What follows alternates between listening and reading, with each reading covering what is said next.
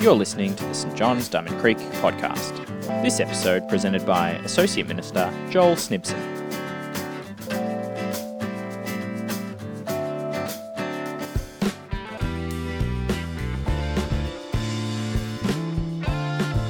The Bible reading today is taken from Acts chapter 2, 1 to 13. The Holy Spirit comes at Pentecost. When the day of Pentecost came, they were all together in one place. Suddenly, a sound like the blowing of a violent wind came from heaven and filled the whole house where they were sitting. They saw what seemed to be tongues of fire that separated and came to rest on each of them. All of them were filled with the Holy Spirit and began to speak in other tongues as the Spirit enabled them. Now there were staying in Jerusalem God fearing Jews from every nation under heaven. When they heard this sound, a crowd came together in bewilderment because each one heard their own language being spoken. Utterly amazed, they asked, Aren't all these who are speaking Galileans? Then how is it that each of us hears them in our native language? Parthians, Medes and Elamites, residents of Mesopotamia, Judea and Cappadocia, Pontus and Asia, Phrygia and Pamphylia, Egypt and parts of Libya near Cyrene, visitors from Rome, both Jews and converts to Judaism, Cretans and Arabs. We hear them declaring the wonders of God in our own tongues. Amazed and perplexed, they asked one another, What does this mean? Some, however, made fun of them and said, They have had too much wine. This is the word of the Lord. Thanks be to God. Hi, church, let's pray. Lord, we thank you for this day of Pentecost. And we say that we need you, we need your power in our lives and in our church. And as we open your scriptures today, please speak to us of who you want us to be as your people. We pray all this in Jesus' name. Amen. Well, has there been a significant event in your life where you've gone from something that's familiar to the unknown? From something that's been theory where, to something where you've experienced a new reality? One of my best friends planned a 12 month trip to London but the problem was the timing. It was in January 2020, and we all know what happened then. COVID happened. So all of his plans went out the window. But luckily, he could extend his trip for a few months as he bunkered down in a unit. But it was in these few months as life opened up after lockdown where everything changed. While in his research for his holiday, he had an idea about what the culture was like there, living in that city, all the travel that was available. But it's only when he experienced weekends catching the tube to Saturday markets, seeing shows in West End, popping over to Italy or Greece for some sunshine just because he could. And importantly, as he it made new friends and built a community around him. Living there changed everything. And he rang me one day and said, Joel, living here is like Melbourne, but everything is so much better. I've resigned from my job in Melbourne. I'm now going to live here. I wasn't happy with this. But the thing is, we've all got significant moments in our lives where an idea becomes real, where we go from the familiar to the unknown. Well, Pentecost is one of these really significant events in the life of the church. On this day, when the Holy Spirit is poured out on Jesus' followers, he takes them from the familiar to the unknown, from an idea to a wonderful new reality. See, the Holy Spirit is God's presence poured out. In verse 1, when the day of Pentecost came, they were all together in one place. So this day started with something pretty familiar. 120 of them had gathered for a Jewish festival called the Grain Harvest Festival, and where people would offer up their first crops to God in thankfulness. However, this festival had a deeper meaning un- underneath it all. If you know your ge- geometry, you know that a pentagon has five sides. Well, this festival marks not five, but 50 days since the Passover. If you're familiar with the Old Testament, the Passover was a key significant moment for God's people, where God had saved their firstborn sons and rescued, rescued them from slavery in Egypt. And also, the timing of this Pentecost also corresponded with another significant event for God's people when God's presence came down at Mount Sinai. You might remember from the cartoons as a kid, it's on the mountain where God gave Moses the Ten Commandments or the law. And you can read this in full in Exodus chapter 19. But this was a truly epic event. This was out of this world. There's smoke everywhere. There's thunder and lightning, trumpets blasting as God's presence comes down in fire. These are familiar but significant events in the life of God's people. And this was in the back of their minds. And let us read what happens on this day. Verse 2 Suddenly, a sound like the blowing of a violent wind came from heaven and filled the whole house where they were sitting. And they saw what seemed to be tongues of fire that separated and came and rest on each of them. All of them were filled with the Holy Spirit and began to speak in other tongues as the Spirit enabled them. So we have storms, we have fire coming down from heaven a reminder of that mountain. And now God's presence is wonderfully descending on his people now at Pentecost. A new reality in the life of God's people. He's doing something significant. In verse 4, we see that all of them, all 120 of them, received this Holy Spirit. This number of people couldn't all be deluded their senses did not lie to them. They encountered God's holy, powerful presence, the sound of the violent wind, the fire resting on each of them, finding themselves speaking these new languages they don't even understand. This is not familiar, this is strange, but very real. See, this wasn't a bitterly cold morning like in Melbourne where the wind blows through you, a day like today, or a scary fire storm in summer. This was supernatural. This is from heaven. And like in a spiritual tag team, we have the risen Jesus ascending into heaven. And now the Holy Spirit is coming down in Jesus' place to empower his followers from within. Just like at Pentecost, the Spirit began a new way of salvation. Just like up on that mountain, the Holy Spirit is God's presence poured out, bringing down not a law that's written on tablets, but a law that is written on human hearts. So our worship can now be from the inside out. So, what do we do with the Holy Spirit? Often we find the Spirit to be like that awkward uncle at Christmas lunch. We really do not know what to do with him.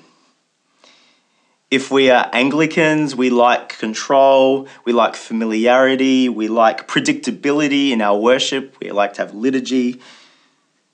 But the Holy Spirit isn't to be controlled or to be predictable. Without the Holy Spirit, though, the church is dead we cannot possibly know Jesus and we cannot live in his fruit in our lives. In my faith journey, uh, uh, my faith became more real in my life. Uh, there was a specific uh, meeting at church, and a leader prayed for me, and I encountered the Holy Spirit in a new way, and it helped me in that time to serve in new ways in the church. And I'm not saying this is for everybody. We all have different circumstances of coming to faith in Jesus and the Spirit's work in us. But my prayer is that the Spirit's work in your life is not just an idea, but it's a reality for you. In the creeds, we actually recite that the Holy Spirit is the giver of life, where God's powerful presence breathes new life into all aspects of our lives, our heart's desires, our thoughts, how we talk, growing our love for Jesus and our love for other people. See, the Pentecost moment should give us bold faith. We have the same in Jesus, we have the same power with us today, and He can still move powerfully and give life where there is death. He can revive dead communities and individuals with His life in significant ways to this day. However, as we see the Holy Spirit poured out on this group of people with fire, we might feel guilt or worry that we haven't or not having powerful encounters like here at Pentecost. Let me encourage you. If you trust in Jesus, you have the Holy Spirit in you and with you. And these are significant events, and it's not always the usual experience of faith. While God can and still moves in the mountaintop moments, the Spirit's work is often in the steady growth. It's not in the violent winds, but listening to the small, small voice. Not only in experiences of fire, but the Spirit's power in small steps of obedience each day in often the unremarkable things. In the Gospel of Luke, Jesus says he longs to give his Holy Spirit to his people. If you don't normally go to church and Jesus is not yet your king, let me encourage you ask him for the Holy Spirit. Just as a parent loves to give good gifts to their children, Jesus longs to give his powerful presence to you. Ask him today. We also see in this passage that the Spirit gathers in a multi ethnic church. This is actually Luke's main focus of the passage. It's all about who is there on the day.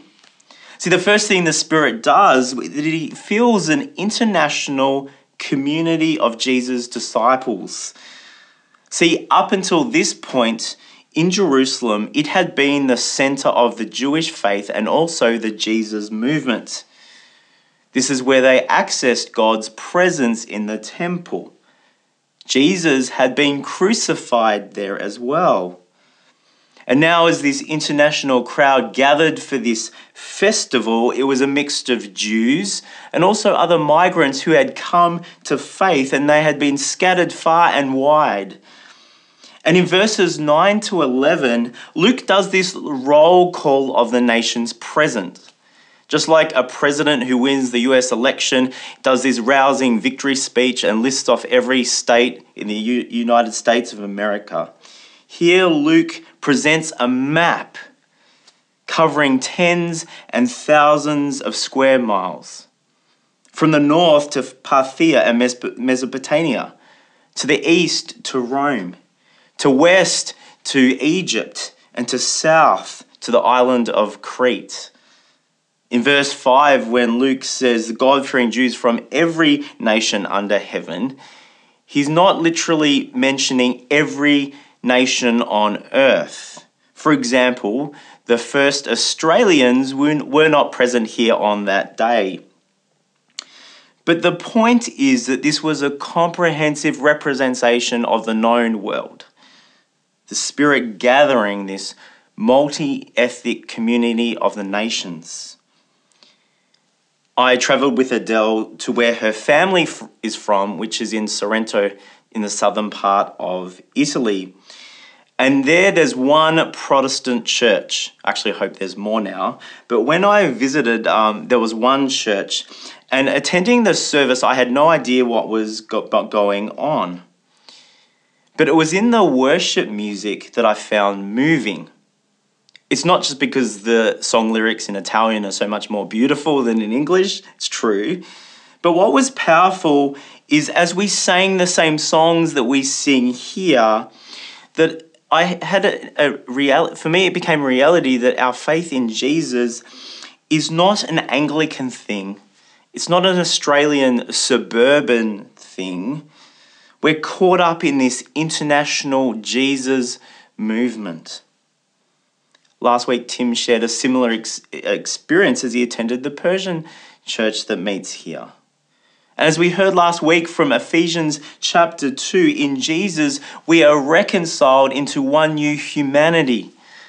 Through Jesus' risen power, we, we join a brand new family. But unlike me in Italy, when this crowd heard these tongues, they were bewildered because they could understand what was going on. They heard their own language being spoken. See, in the Mediterranean world, everyone's second language was Greek, just like most people's second language is English in the current world. So the people in this crowd could either speak uh, Greek or Aramaic. So they probably understood each other in some way. But what caused bewilderment is that these new tongues that they were hearing was their first language. It was their heart language. It was the language they grew up with. In fact, it was in their own specific dialect. They didn't need to translate in their head. And the, as the Holy Spirit caused these supernatural tongues, these were known languages. As we read elsewhere in the New Testament, and even as we read further on in the book of Acts, we, we hear about this new heavenly language tongues of angels that we hear in 1 Corinthians. I'm not going to be speaking about the gift of tongues today, but if you want to find out more about this, please check out our series from 2021 from the book of 1 Corinthians, and there's a talk on that. So check that out on YouTube. But considering Luke's focus here on this multi ethnic gathering, you might be feeling a bit cynical, thinking, oh, we're just being politically correct just uh, like a progressive agenda, like many of our companies who are having diversity quotas. But as this Holy Spirit is poured out on this international gathering, it points to a deeper reality of God's promises and power at work. See, the nations is God's promises coming real. See, in God's bigger story, this is a significant moment where the Jesus movement, once exclusively for Jews, is clearly now expanding to the whole world. And this has always been God's plan. This was always his idea. In the Old Testament, in the book of Genesis 12, God promises a guy called Abram that all people on earth will be blessed through you. See, God's promises for Israel was always to use them to bless the whole world. And just before this promise was made in chapter 11, this was all put at risk at the Tower of Babel. If you're at the beach and you hear a kid say, I'm going to dig my way all the way to China, you might roll your eyes and laugh and say, Oh, have a go at it, no worries. Where at the Tower of Babel, the similar thing was kind of going on. All the nations got together and said, We're going to build a city and a tower that goes all the way to heaven. Well, they've tried it in Dubai and it doesn't work. Uh, structural engineers will tell you that there is limits on how high a building can go, even though some can be impressively high. At Babel, their building aspirations were wrong because they were trying to seek glory for themselves rather than God. And so, what did God do? God judged them and confused their languages so they could not understand each other. But as the Holy Spirit is powerfully poured out on this day of Pentecost, the curse of Babel is reversed as they now understand each other in their own dialects and languages. God's promises made real in this multi ethnic gathering. I remember I had just returned from an international trip and I'd been to all these wonderful destinations and I came back to church and I met somebody and had a conversation with them and it came up they hadn't even left the state. It actually turned out they hadn't even left that, that part of the state. And so I was very polite about it all, but in my heart I judged them I kind of looked down on them. I felt like I was all worldly and cultured coming back from my international trip. And they hadn't even left this part of the state. But little did I know they didn't have the means to travel, so the shame was on me. But this attitude of mine was present among the crowd at Pentecost. Look at verses 7 and 8. Utterly amazed, they asked, Aren't all these who are speaking Galileans?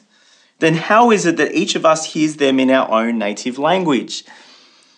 So these Galileans, they were speaking dialects from places they clearly had never been. They were notorious from being a backwater. They were known for being uneducated, uncultured. They were poor. And they even had a reputation of, like what I'm doing now, slurring their speech for not being able to speak fluently. And they are now speaking dialects from places thousands of miles away. See, the Spirit overcomes earthly barriers.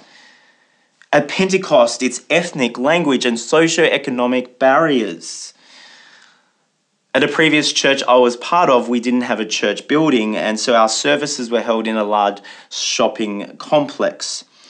And afterwards, we would have lunch together in the food court, often at the dumplings place. So we'd have this long table where we'd all share lunch together. And I'd notice that people would often stare at us, and it's probably because we were sometimes being too loud, but we were confusing. In to the in addition to the different ethnicities present, we had older people chatting to younger people. We had families with young children eating with single people. We had some people dressed conservatively and other people who had more alternative dress sense. We had politically left and right and rich and poor. We had a surgeon eating lunch with a guy who would struggle to get a job and then pay for his meal afterwards. The Spirit's work, friends, should be bewildering it should be confusing to those looking at us. Only with Jesus' presence and power, people with literally nothing in common are united together in worship of Jesus as one new family, overcoming all earthly barriers. See, it's natural. We're like everyone else if we serve, love, and care for people who are just like us. Even at the footy club, we're united together by a love of the game or a love for beer. In the online world, people are separating into smaller and smaller echo chambers with people who think and believe all the same things. But the Spirit's power is clearly on display when we share and show Jesus to people who are not like us. So, how is the Spirit compelling us to overcome different barriers to glorify Jesus? See, Pentecost asked this question. As a church, are we tearing down barriers or putting barriers up to the gospel? Often we don't do this intentionally. I hope we are not racist or classist or prejudiced people. Pentecost shows a powerful rejection from God of these attitudes. But even unknowingly, how are we excluding others from our Jesus community? See, as we consider our preferences, the way we do things, even worship, sometimes they might be guided by our white and middle class values rather than the kingdom of God values. So the goal is more than diversity itself, it's being united community of worshiping Jesus people where Jesus' power overcomes all those earthly things that divide us. I pray that onlookers will be bewildered, they'll be amazed, they'll be perplexed as they encounter us. Having Jesus' unity in a diverse, growing community is not idealism. As there's more, as we grow, there's more possible barriers for miscommunication, for misunderstanding, for offense, for even conflict. In Acts 6, we see two ethnic groups go at each other because widows are missing out on food. See, we need the Spirit's power. But this power will make church more complex. It will make our community more messy in a good way. Are we up for the Spirit doing this, or do we prefer the familiar? See, the Spirit sends us so new people worship Jesus. See, on the day of Pentecost, the Holy Spirit enabled new people to worship Him. Verse 11, we hear them declaring the wonders of God in our own tongues. See, as these people understood worship in their own heart language, in their own specific dialects, it shows something really important that Jesus seeks to be personally known by all peoples. See, if you're checking out Christianity, I want you to know that the worship of God is the entire purpose of your life. Whether you realize it or not, this is true for every human being. And as Peter explains next week, as we continue in Acts 2, the object of this worship is the risen Jesus. He's the one that unifies us and unifies this diverse crowd. Last week from Revelation 7, we heard from Tim reminding us of where we are headed on that day, where every nation, tribe, and tongue are united together before Jesus' throne in worship. And Pentecost is the beginning of this new reality. So, with this perspective, the Holy Spirit's all about equipping Jesus' disciples so other people can know him too. And this is Jesus' plan from Acts chapter 1 where Jesus himself says, But you will receive power when the Holy Spirit comes on you, and you will be my witnesses in Jerusalem and in all Judea and Samaria and to the ends of the earth. See, Jesus' presence and power wasn't to remain in the familiar comfort zone in Jerusalem, but to be sent out to unknown people and places so outsiders can become insiders and worship Jesus as well. See, God's people were no longer about come to us, they were now about going out to them. And with the Spirit's power, the worship is not only in word, but in deed too. As we read on in Acts 2, we see this radical community of love united in Jesus, overcoming barriers where enemies break bread and eat, where they share life and they share prayer, where the poor and widows are cared for. And next week, we see the Holy Spirit's power transforming the Apostle Peter, going from denying Jesus three times to powerfully risking his life, declaring the risen Jesus. And as outsiders saw all of this, they were amazed. They wanted to be part of it all. And the harvest of 3,000 come to faith on a single day. And the same Spirit sends us, friends. More than just how my friend was blown away by a new city, that he would uproot his entire life and decide to live there. If our new reality with Jesus, if the Holy Spirit's presence in us is so much better than before. When we are at work tomorrow and that curious colleague asks, What did you do today? When that unbelieving family member is intrigued by the randomness of our church community, bewildered by our unlikely love for each other. Do we actually believe that God's powerful presence is with us? That He is mighty to save our colleague, our family member, our friend? Pentecost says expect God to move. At church, after the disruption of the COVID years, instead of going back to the familiar, what and importantly, who is the Spirit sending us to?